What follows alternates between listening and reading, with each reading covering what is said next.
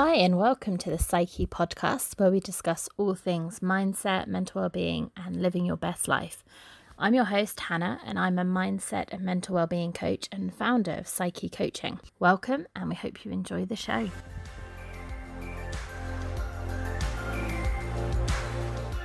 Hi, everyone, and welcome back.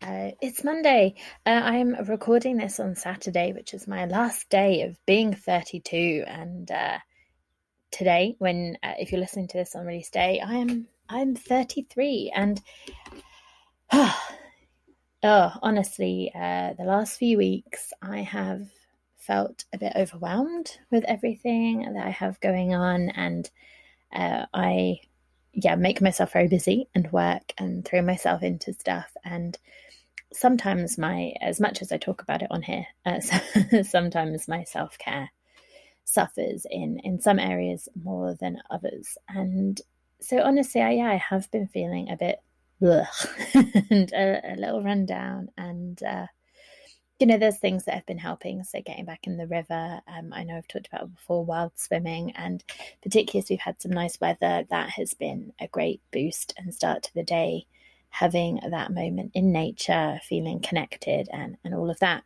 But you know, my sleep, my diet, and my exercise have all been off track, and I know that they are things that help.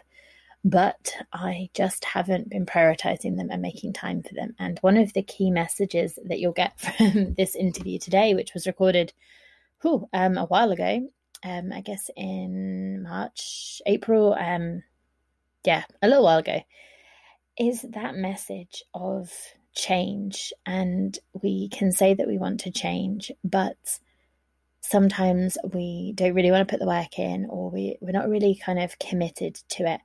And this is something that I kind of go between, you know. So I sometimes I'm really committed. I can get myself out of bed, I can get in the gym, I can be really focused, and I, I sort of plan to do that. I prioritize it. I sort of make it part of my my day. And some days I can have it in my head that that's what I think I want to do or feel that I should do. But really, what I actually want to do is binge watch Netflix and eat chocolate. And if that is on that day what you really want to do, it's quite difficult to make that change and, and, and do the other thing. And so I think it is that sometimes you have to let yourself feel what you're feeling um, and kind of lean into that and you know watch that program and, and have a lazy day. Um, but sometimes we can get a bit a bit stuck there. Um, and that's not that's not great either because you know i i don't want to just be sat on the sofa watching netflix and eating chocolate. I mean sometimes it's fun but actually you know i do enjoy being active. I want the the feel good and the headspace um, and all of that and to be using my body and, and feeling alive and feeling the endorphins and all and all of that. But we do need to make that shift in our minds of this is something that I, I actually want to do and I'm, I'm going to commit to. And uh, motivation is something um, I believe we've talked about before that actually you know quite often we're not motivated to do something and we kind of just have to do it anyway. Even if you're sort of saying to yourself, "Oh, I'm too tired, I don't want to do it," kind of going, "Okay, but yeah, we're still going to get up and we're going to do it," and uh, and all of that.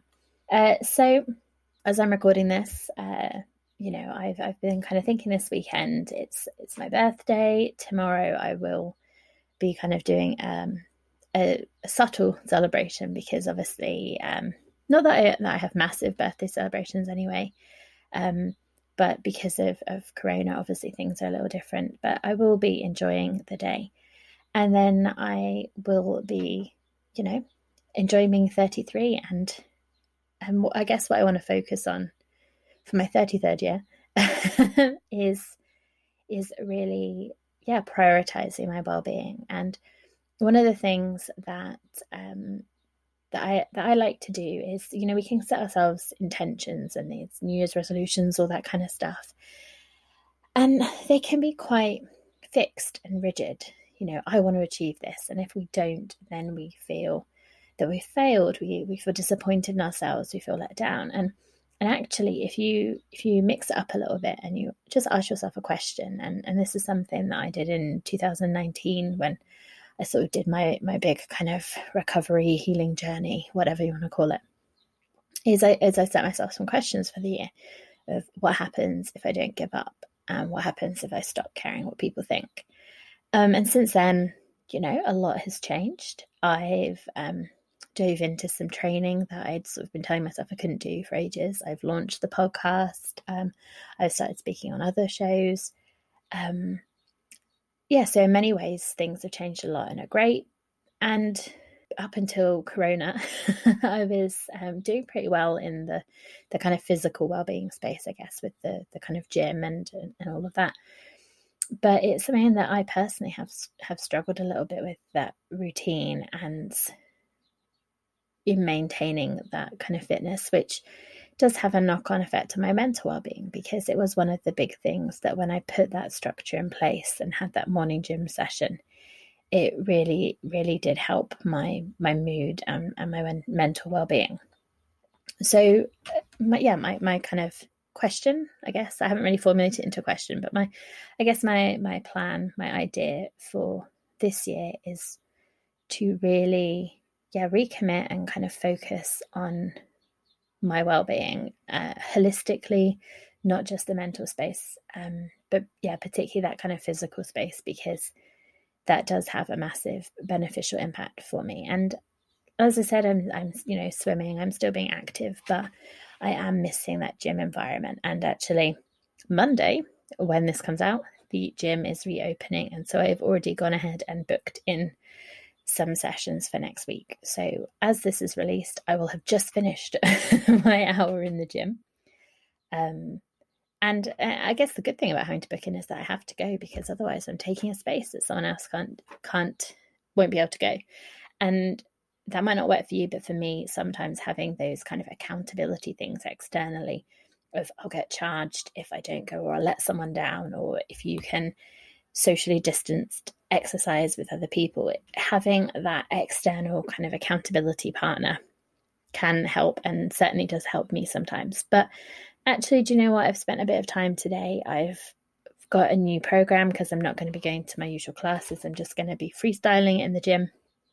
And so I've had a yeah, a little bit of a plan and I'm quite excited about it. And that I think really is the the key thing with the mindset is if you can shift it from I don't want to do this, I have to drag myself to the gym, I have to do this, I want to lose weight, I have to you know, it's all those shoulds and it's in that that kind of beating yourself up space. Whereas if you can shift to I'm excited about going to the gym, like I really want to feel that you know that feeling in, when your muscles are tired but feel like you've really worked them and that sense of achievement and i want the endorphins and i actually value myself and my body and i want to do something that is nurturing my body and my mind.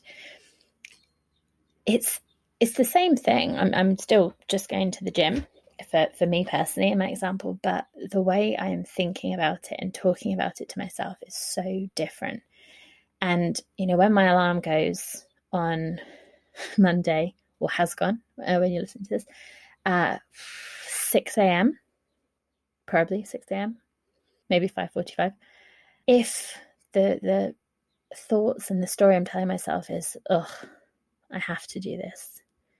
This is going to be awful. Like, oh, I don't want to go. Or, oh, yeah, I'm so excited about this. I'm really looking forward to getting back in the gym. And I really am looking forward to that feeling afterwards rather versus oh, i'm going to be so tired and you know can, you can kind of feel the difference and i can certainly feel it when i'm talking to myself. So a little kind of mindset tip to think about what you're telling yourself what the story you're telling yourself is the language you're using with yourself because you really can choose how you feel about situations.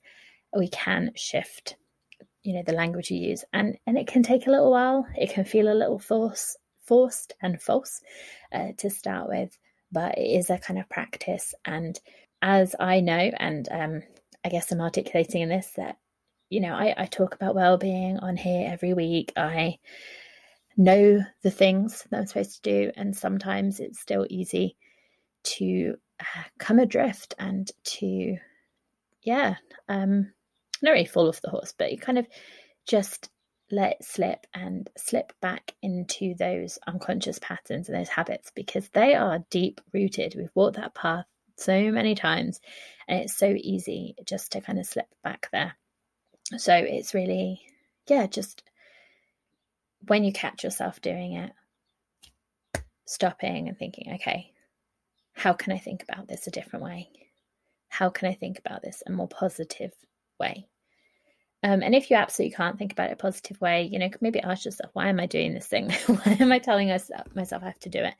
It might be that it's something work related and you have to to pay the bills or whatever. But if it's something you are doing that you have no joy from, that you can't see the purpose of, and it's just bringing you down to have to do it, maybe kind of questioning why you're doing that. Uh, so we're joined by David in this episode. Um, I really, really love chatting to him. It was a really enjoyable uh, conversation, and I will be back briefly afterwards. And I have a little uh, confession to make afterwards. So uh, yeah, join me for that, and I hope you enjoy the conversation.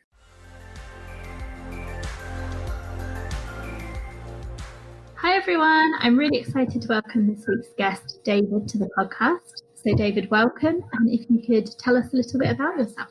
Oh, Hannah, it's so great to be with you. Absolutely. David Essel here, 40 years now in the world of personal growth. Um, I started out in sports psychology, working with athletes uh, in 1980. And then in 1990, I transferred over and started working with the general population. And Hannah, today, there is not a topic, as long as it's not politically related, there's not a topic that we don't cover. So we've helped people overcome some really serious issues, um, incest and rape. We've helped people expand their businesses to become multimillionaires. We've helped people to lose two, three, four hundred pounds. I mean, amazing success rates. Uh, drop addictions, find a deeper spiritual path, so we do a little bit of everything here, you know, and and it's a great life. I love every minute of it. Amazing. And I mean, that's a really diverse mix of people and mix of experiences that they're bringing.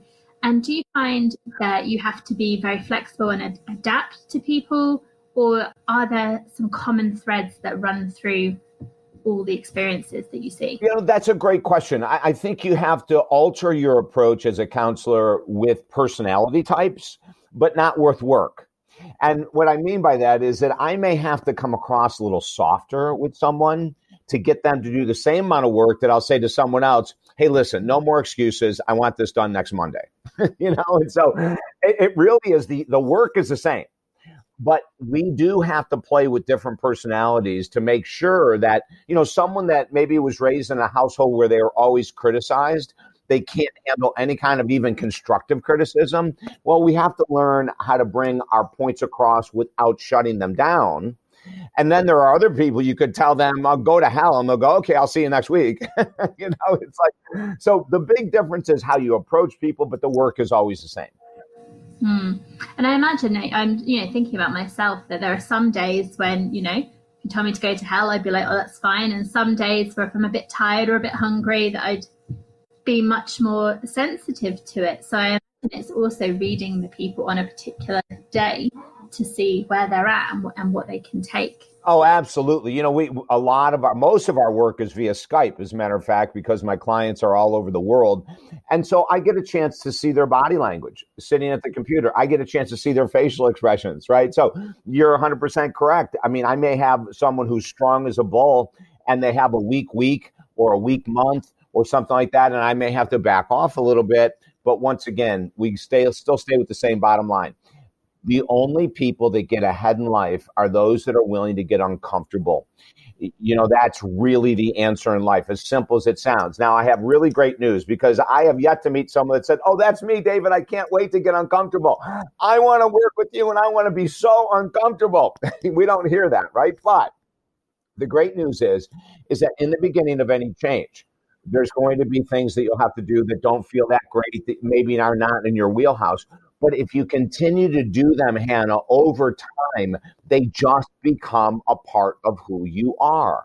So, where in the beginning it might be hard to stay sober or to save money or to not react negatively to your partner, as you continue to do the work, you find that over time, all of these issues become less dramatic in your life and you feel more confident moving forward. Mm. I think that's really key, isn't it? That change is uncomfortable because quite often people have this idea they want to change, but they don't really want to change. because they kind of they're comfortable how things are, and so they say they want to change, but they don't really. And it is, you know, if you want things to be different, you have to do something different, and and and it is uncomfortable. Like, yeah, you know. Like and, and Hannah, the other thing is, is that we found, and I know this has happened in my life, when you have a massive goal that you've not been able to accomplish and you've tried you know to the best of your ability but you haven't been able to accomplish it the odds of you being successful on your own in the future are almost zero. And so we say to people like when i'm going to have a major change like as an example we're having a, a new website built right now Okay. I have to go out. I have to find the web builder. I have to pay them money. I have to consult with them. I have to do, but I can't do that on my own. Even if I knew how to build websites, I wouldn't do it on my own because they change. The analytics changes so dramatically with Google and all this stuff. You got to really know your stuff, right? So when you're looking at trying to make a change and you don't have experience in it, when I got sober, I had I had experience, Hannah, helping thousands of people get sober, but it didn't work on me. So I had to go out and hire an expert to come in and hold my feet accountable to my sobriety. So if you have a long term goal, a big one, and you haven't been able to accomplish it, please relax, get humble, and look for someone to hold your feet to the fire. The odds are you're going to have to hire. It might be a personal trainer, a nutritionist, it might be a counselor, a coach, a minister, a financial advisor, but let's get serious. If it's a big goal, you're going to need outside help. Mm. I think that's so key, isn't it? Because, like you said, you've helped other people, you kind of know the theory and what to do, but when it comes to ourselves, it's so difficult to stick to it. And accountability, I think, is such a key word that you said that having someone external. And, and I guess the benefit of having uh, someone who's a professional rather than a family member is that. I mean, family, friends can be supportive, they can hold you accountable, but if you're really resisting it, having someone, you know, that is going to be more challenging, maybe is helpful. Yeah, it really is. And plus, you know, well meaning family members, well meaning friends, they usually fall into one of two categories. They either let you get away with everything and they go, oh, come on, you know, we're going to do this today. We're going to, oh, I'm a little tired. Okay, well, let's start again tomorrow. You know, so that's one part of the family. Or they may really be way too hard on you and and so they because and it's only because the family members or friends don't have training on how to do this kind of work you know? One of the things that we do with all of our programs we we offer 16 different specialty programs hannah that we work with people from all over the world. And we have a daily accountability program. So even though i only work with people once a week via phone or skype on their goals every day there's things that they do which i hold them accountable for and that's why we have such great success rates. Because if, if you were to work with someone and they say, okay, I'll, I'll work with you on Monday at noon and then I'll see you next week, that's pretty traditional. Whether it's a financial planner or a personal, a personal trainer would probably be a little bit more frequent, um, a counselor, a coach, minister. But listen, if you don't do work in those six days, you're going to show up for your session the next time and you may feel better initially because you're working with someone, but there's not going to be any change. So you've got to have daily accountability to make sure you're going to accomplish the goal that you want so badly. Mm, yeah, absolutely. And you said about your own experience overcoming addiction, and I wonder if you could share a little bit from your personal story, if you're comfortable to do so. Oh, I'm very comfortable. You know, and here's here's something for all everyone that's listening that is has overcome an addiction or you're thinking about whether it's an addiction to television, nicotine, vaping, alcohol, food, it doesn't matter to me. You know, when we know that we're healed when we have no shame or guilt about our past addiction. So when you said to me, you know, if you feel comfortable, that was a very nice thing to say. I feel so comfortable. I laugh about my past. I mean, I was insane, you know, and so, and and for people that are struggling right now, you know, I'm not saying this to make you feel uncomfortable. That I'm laughing about my addiction, but I am laughing about my addiction. It's my addiction. I'm laughing about no one else's. Um, it was brutal you know, it was really brutal for me to look and finally realize that all these people I was helping was not working with me. And that while I was getting people sober, I was struggling for over 25 years with an addiction to alcohol and cocaine. Now, in order for me to get sober, I had I decided to hire professionals. I worked with people for 365 days. I worked for a complete year and in that understanding that I wanted to be sober for life. Now, I didn't want to be sober for life initially. Let me tell you that. I wanted to find someone that would teach me how to moderately drink. you know, I didn't want to give it up completely.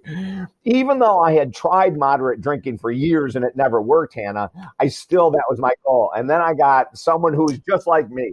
I got a counselor and he looked at me one day and he said, David, I got to be honest with you. If you don't surrender 110% to this program, and do everything I ask you to do, you will never get sober. But if you do what I'm asking you to do, and it's not going to be easy, he said, I can guarantee you a year from now, you'll never even think about alcohol again. And he was right, Hannah.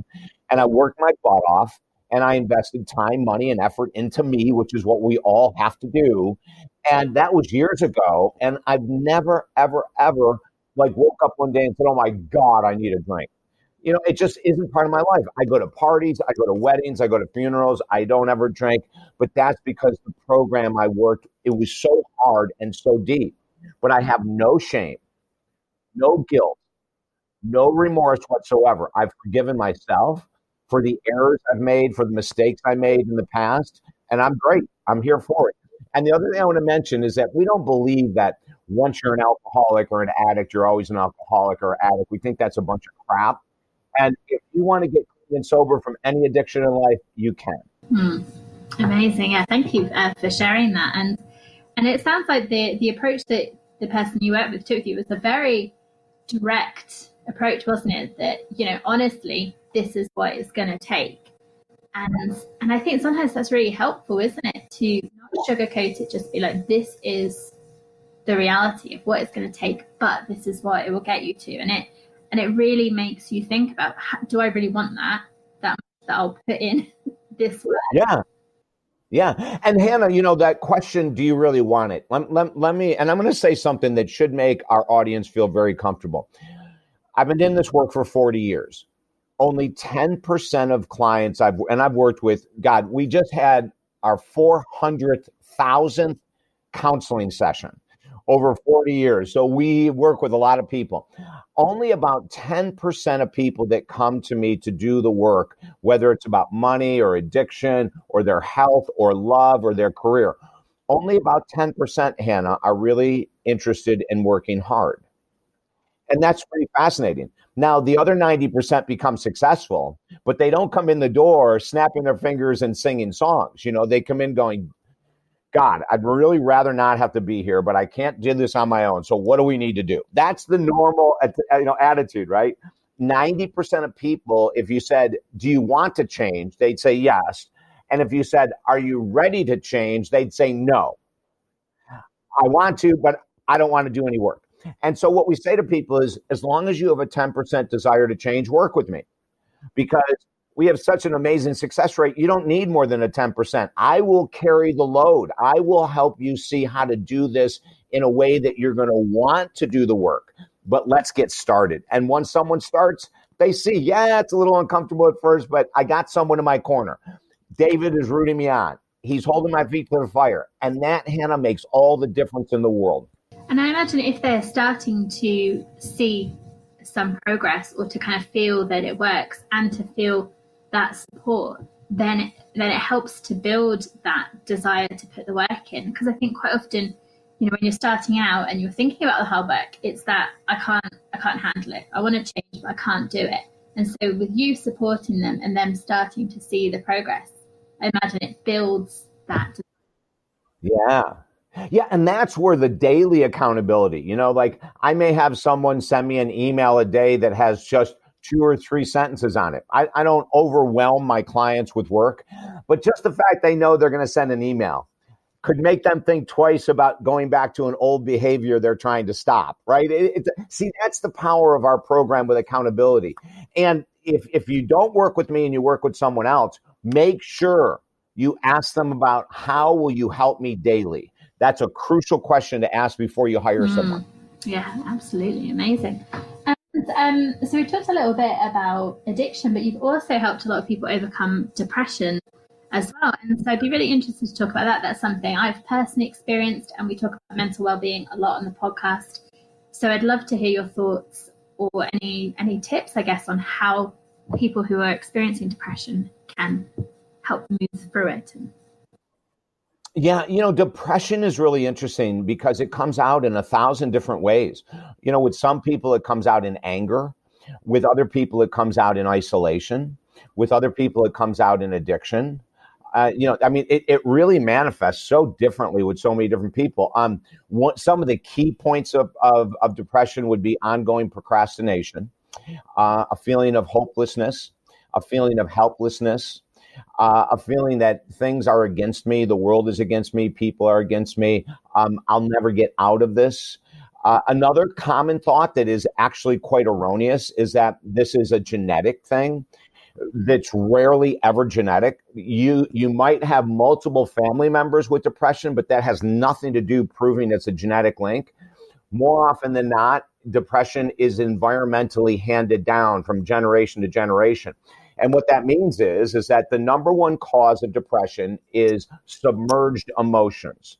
Okay? With women, a lot of women have a lot of submerged anger Oh, because it's not polite to be a pissed off woman, right? I mean, you know, if, if you're out in traffic and some guy's yelling, they'll say there's an angry man. If you're in traffic and a woman's yelling, she's a psychopath bitch. Get out of her way. She's insane, right? And so women have learned to submerge their anger, submerge their resentments. And over time, this is the number one cause of depression around the world is that we're not dealing with the emotions that we have inside, you know? So, so in my case, you know, I battled with depression for years. I was suicidal in 1990. I was pulled off the ledge by a psychiatrist. I was so fortunate to be alive today. And I did not ask for help, Hannah. And once again, you know, I'm a walking model of what not to freaking do. Even though I I have all these titles, right? Like it took me a long time before I finally reached my hand up and said I really need help. Now, the great news is is that depression for most of us is healable. I didn't think it was. When I was suicidal, I didn't think there was a way out of it. For the next year, I was put on very heavy medication and I was able to slowly dig myself out of my hole. Now, here's the flip side. The negative side effects from the from the medication was so intense that it took me another year to recover from the negative side effects. But it did stop my suicidal intentions. So again, what we're really saying today is regardless of what the condition, do not think you can master it on your own if you haven't by now you know, I made some brutal mistakes in my life. That's why I'm doing these interviews with people from all over the world because I'm saying, listen, it doesn't have to be this way. You know, get help early, get humble early, get vulnerable early, reach out, invest in yourself, ask people to help you. Your life can radically change once you do. Mm.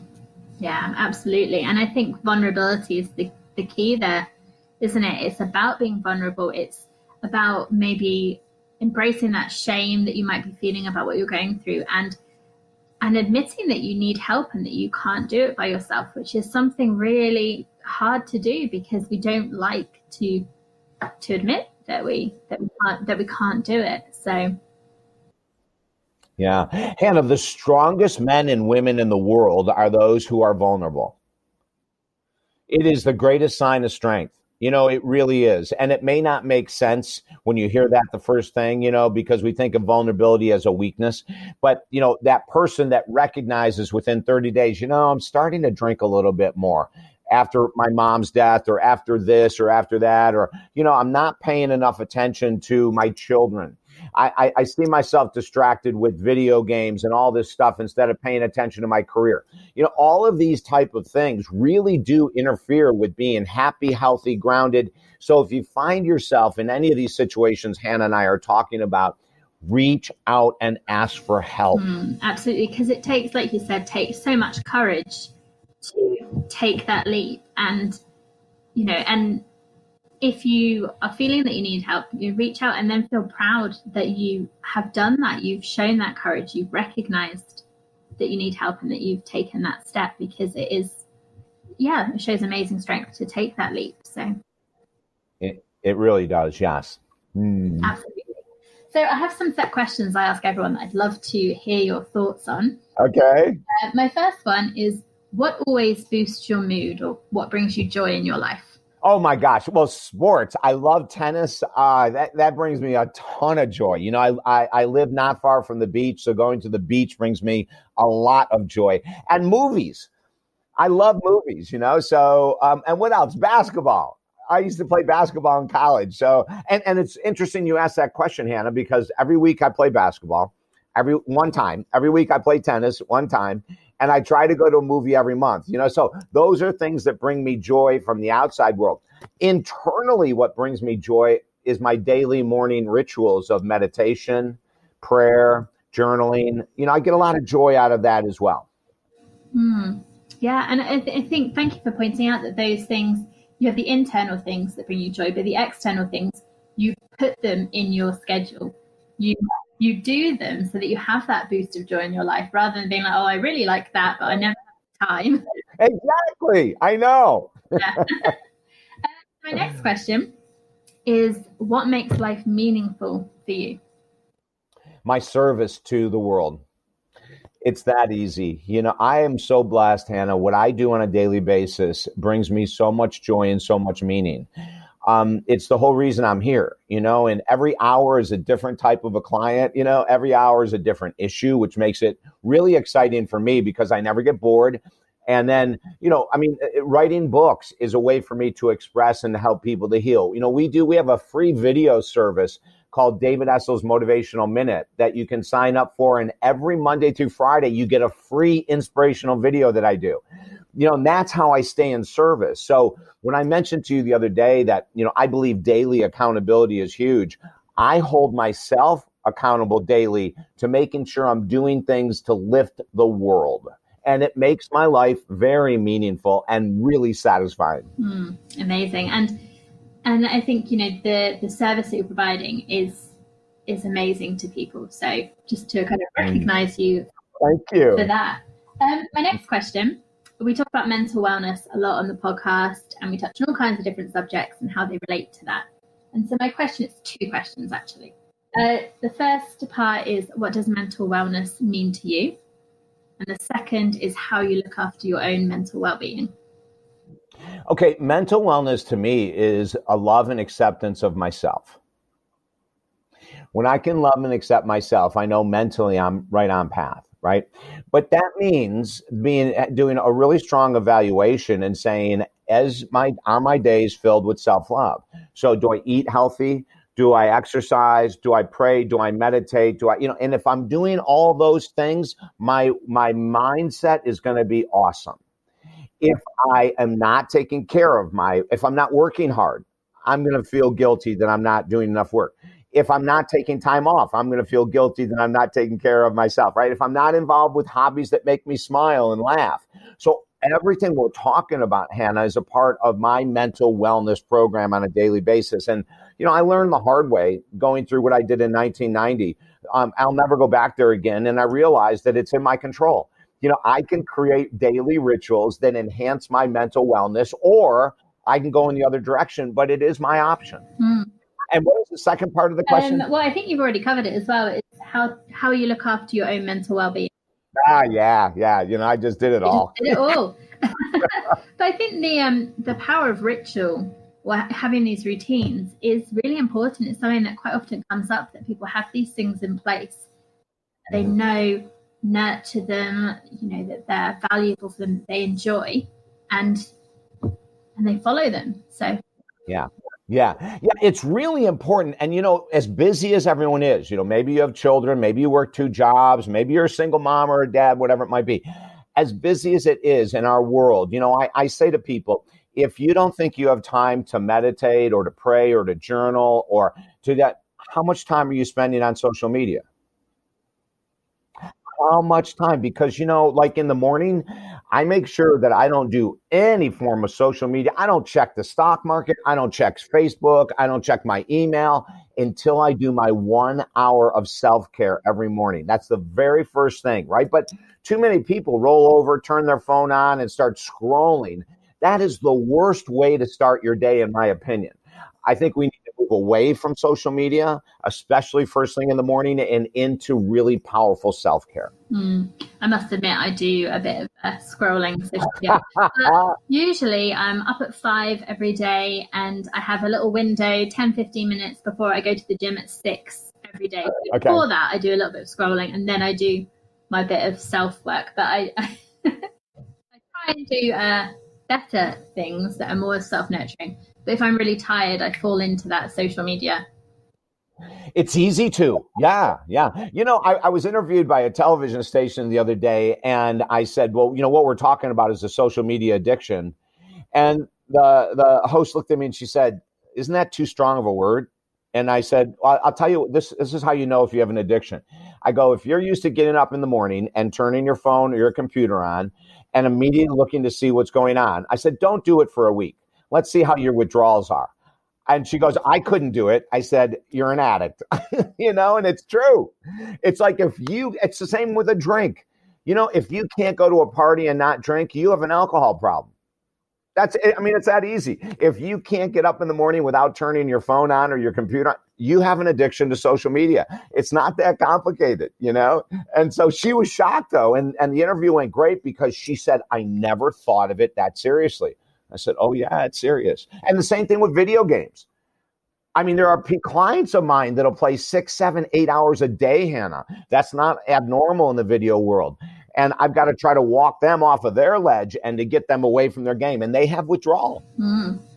I suppose anything that you are that uh, immersed in or enmeshed with that a fundamental part of your life and your identity and as gaming and social media can be, trying to step away from it. Not only do you have that, uh, you know, what am I going to fill my time with, and that needing it, but if it's become a part of your identity, then that's quite difficult too.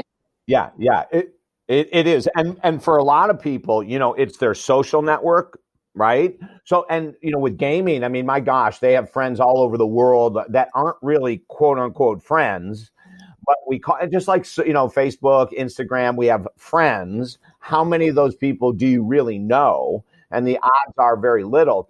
And you know my concern as a counselor is that if this is taking you out of real social interaction which it does gaming and social media takes you out of real human interaction that there's a price to pay and the price is going to be lower mental threshold, lower self confidence, lower self esteem. It's a serious price. Mm, absolutely, because if you think about the the people around you that you would normally turn to if you're struggling, if you're before you're maybe going to go and see a professional, actually, if you don't have those people or those connections and the people you're interacting with are on not that there's anything wrong with them being on the other side of the world, but if the interaction you have with them is very superficial, right, focused it's not the same quality of support there. That's right. That's right. And, you know, the odds of us now, some people might because they're anonymous in the gaming world, right? If you're anonymous in the gaming world and your name is Dark Knight or something like that, and, you know, you're connecting with Pearly Princess on the other side of the world, and and you're sharing with them your parents are going through a divorce and you're really struggling and you're thinking about starting to cut yourself well that might feel like a good release but you're not working with someone that knows what to do for you, which once again, we need to come back to the real world, get in touch with real professionals. So venting on games or venting on social media may make you feel good in, in the immediate moment, but it doesn't do a darn thing to help us heal. Mm, yeah, absolutely. Uh, my next question, uh, and that you've already dropped this word in in your last response. I heard it. I was like, oh, that's the next question. Can you describe your mindset? can I describe my mindset? oh my God, that's a great question. Oh, I think, let's see, my mindset. Uh, no one has ever asked me that question, Hannah. It's really a fascinating one. Um, well, I can tell you this um, I don't like labels. Um, so I'm going to describe what it would be like living in David Essel's mind without a label. Okay. It's nonstop action. I jump from one thought to the next fairly quickly. I can create a title for a book and 30 seconds later decide what I'm going to be doing for the next week or two weeks regarding a totally different topic. Um, my mind is always racing. Now, that's the great news about that is that my mindset is one of pure creativity. I have no boundaries. You know, I mean, we do things that are so against the norm because my brain works differently. Like our first number one best selling book, Hannah, and as a matter of fact, I have it right here. Positive thinking will never change your life, but this book will. The myth of positive thinking, the reality of success. Okay. This is the mind here, right? That creates these things that all of a sudden one day I woke up and I realized we're lying to people when we start talking about the law of attraction. That's a lie.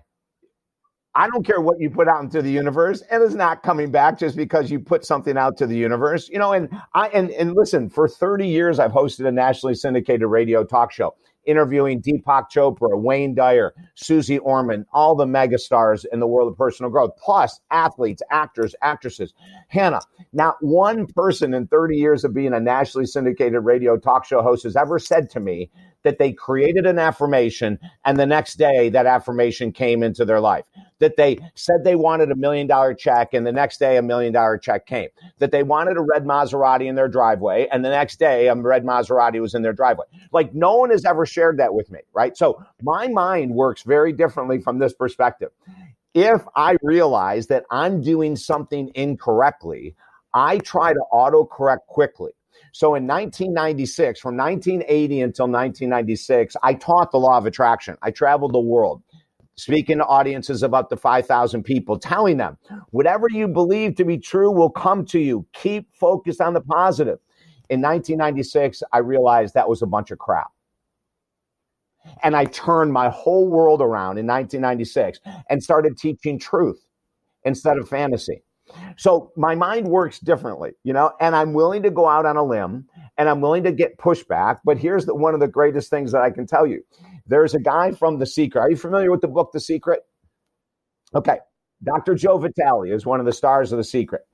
I interviewed Dr. Joe on my radio show and I said, Joe, I go, I have something interesting to ask you because the story in The Secret sounds a little too good to be true. He goes, What's that? I said, It said you were homeless and that you imagined becoming a millionaire and that checks started flying in the mail and you became a millionaire. How true is that, Joe? And he started laughing, Hannah. He said, It's not true at all. Isn't that fascinating? I said, So tell us the truth. He said, I was homeless. That part they got right. I believed at some point I was going to be a millionaire. I wanted to hold that thought in my mind, and I did. And they got that right. He said, But what they left out was I worked for years, seven days a week, 12 hours a day to make my first million dollars. He said, David, the secret jumped and left all that out. And he said, I don't know why. And I said, I do. It's a marketing ploy.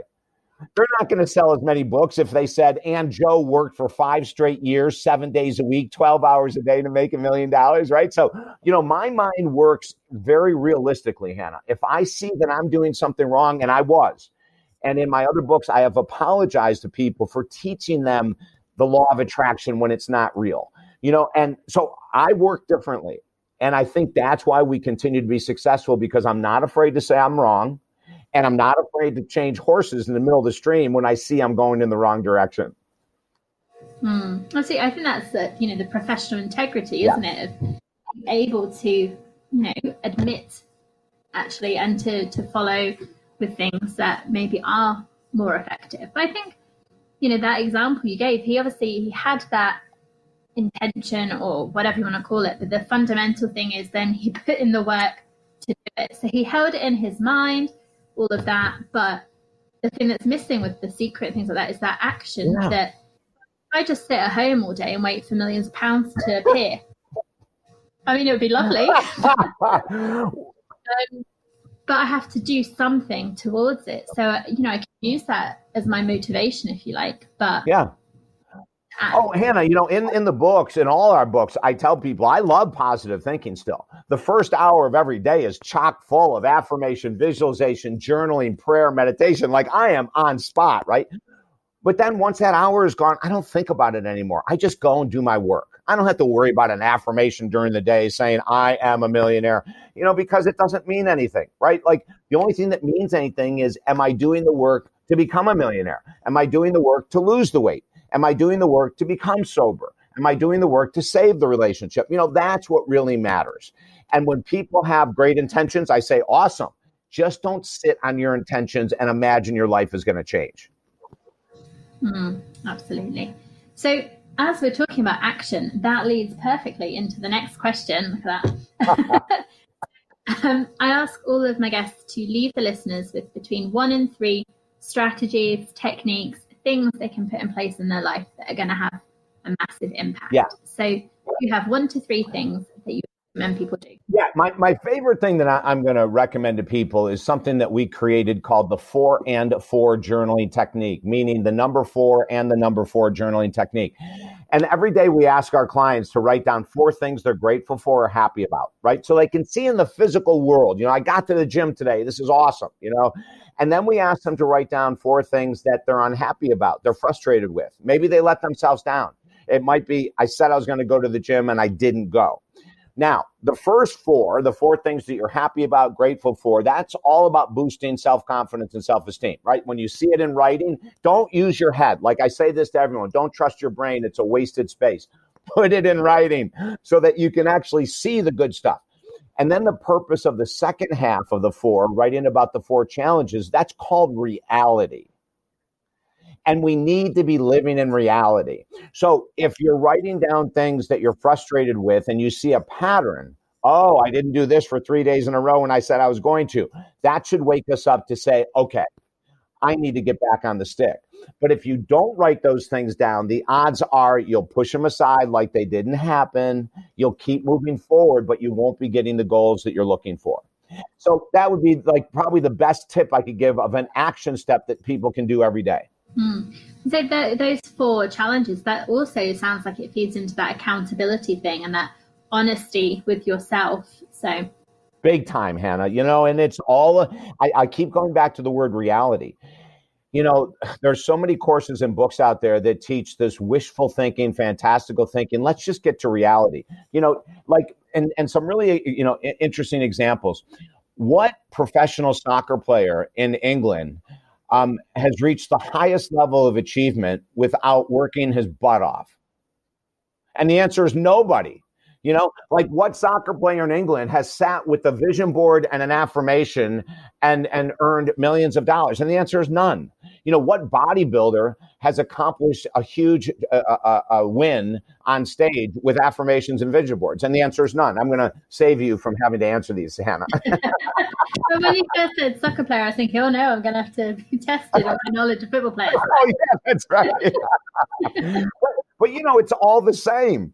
It's like, yeah, 20% of your success will come from your mindset, 80% will come from what you do. Mm. Always remember that. Mm. Yeah, absolutely. Absolutely. So, my last question for you is if people are interested in working with you, if they're interested in finding out more about your books and reading some of those, how can they connect with you online? Where can they Fine. Yeah. You know, our website, Hannah, talkdavid.com, T A L K David.com, talkdavid.com. And the best way that we ask all people to start working with me via phone or Skype from anywhere in the world is we have something called a 30 minute jumpstart counseling session. In that 30 minute, you, you can go sign up at talkdavid.com for that session.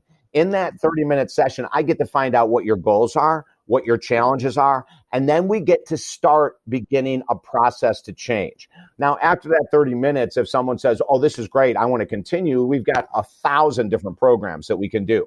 But really, that's the best, you know, like go to talkdavid.com, sign up for the 30 minute session, and we get a chance to interact, and I can give you some very valuable feedback in a quick 30 minutes. And then the other thing while they're at the website, talkdavid.com, is make sure to sign up for the motivational minute subscription video series. It's free. That is absolutely free. So you'll get a video every day. And all of that is at talkdavid.com. Perfect. And we can put a link in the show notes as oh, good. people can find you from there. And your books, because uh, you've written a lot of books. Yeah, 11 now. 11. 11. Uh, so where can people find those? Yeah, right at talkdavid.com. So everything is on the site. We make it one-stop shopping, Hannah. Perfect. and we can put a link in the show notes as well so people can find you easily from there as well. Thank you so much, David. I've really enjoyed chatting to you today and finding out a bit more about your work. And I, I, I'm feeling very inspired from our conversation. Also, like I should cut down on my social media in the morning. hey, Hannah, I'm going to hold you accountable. I want you to send me an email saying at least once a week saying, I have continued to cut back on my morning social media. Are you willing to take that? I'm, I'm willing to do that. I, do you know, I have um, a journal that I find really useful. It has a morning and an evening activity that has some gratitude, it has some reflection. Uh, and sometimes I'm very good at doing it, but sometimes instead I do the social media. So I will commit to doing that, and then I'll email you to know how. I would love to get your emails. Okay. Brilliant. Yeah, thank you so much. Yeah, I've really enjoyed it, and I'm sure that listeners will get so much from from listening to you. So thank you. Awesome, Hannah. I had fun too. You have a beautiful day. Yes, you too. Okay. Bye.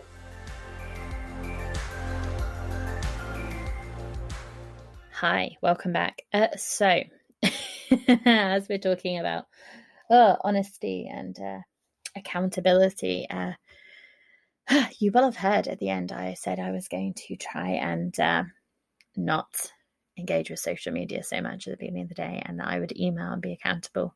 Did I do that? No, not at all. And as I was listening back to it and thinking about my my kind of next year, uh, being 33 and trying to make it the best year ever, or just um, a good year and just trying to prioritize my well-being.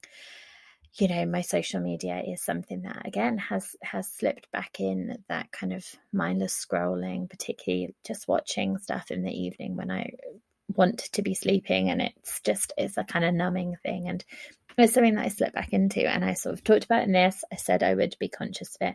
I haven't really so this is a reminder to me before i get into my kind of like i don't know health kick well-being kick i don't know what i want to call it um it's something that I'm going to, yeah, make a effort to do. And I'm about to drop David an email just about this episode and so to say to him, sorry. Uh, I realized I said I would email you um, weekly, accountability wise, and I absolutely didn't. But do you know what?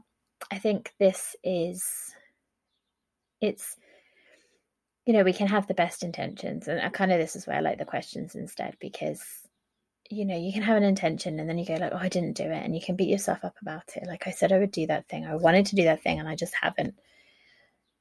Actually, it's not too late. I can I can go, right, well, I haven't done it for the last however many months, but you know what? I'm gonna start now. I'm going to make an effort to do it. And it might be that I listen back to this in six months and think, oh, I said I was gonna do it and I still haven't done it. Do you know what? That won't be too late either. I can still make that decision to focus on it. It's not life, well being, self care. It's not a fixed thing. It's not this point you reach and you go, oh, I've made it now. I am completely well. I am completely sorted. I am perfect. I'm whatever. Life's not like that. It's this movable thing. We're constantly kind of ebbing and flowing and well-being is this this spectrum. So sometimes you're towards the kind of more well end and sometimes you're struggling a little bit. And and for me it's about being able to kind of ride that but it's very water focused today sorry. But being able to kind of ride that wave and be okay and and all of that stuff that I love to talk about. But you know sometimes you've taken a battering from the waves sometimes you've been riding high. You know, sometimes you you're kind of wanting to get out of the water, or you just haven't been able to catch a wave. I'm just really going with this analogy now. Sorry, but you know, it's it's not too late to to paddle out um, and to try to try again and to keep trying again. And I think that that is the kind of the crux of well-being. It's that resilience that comes from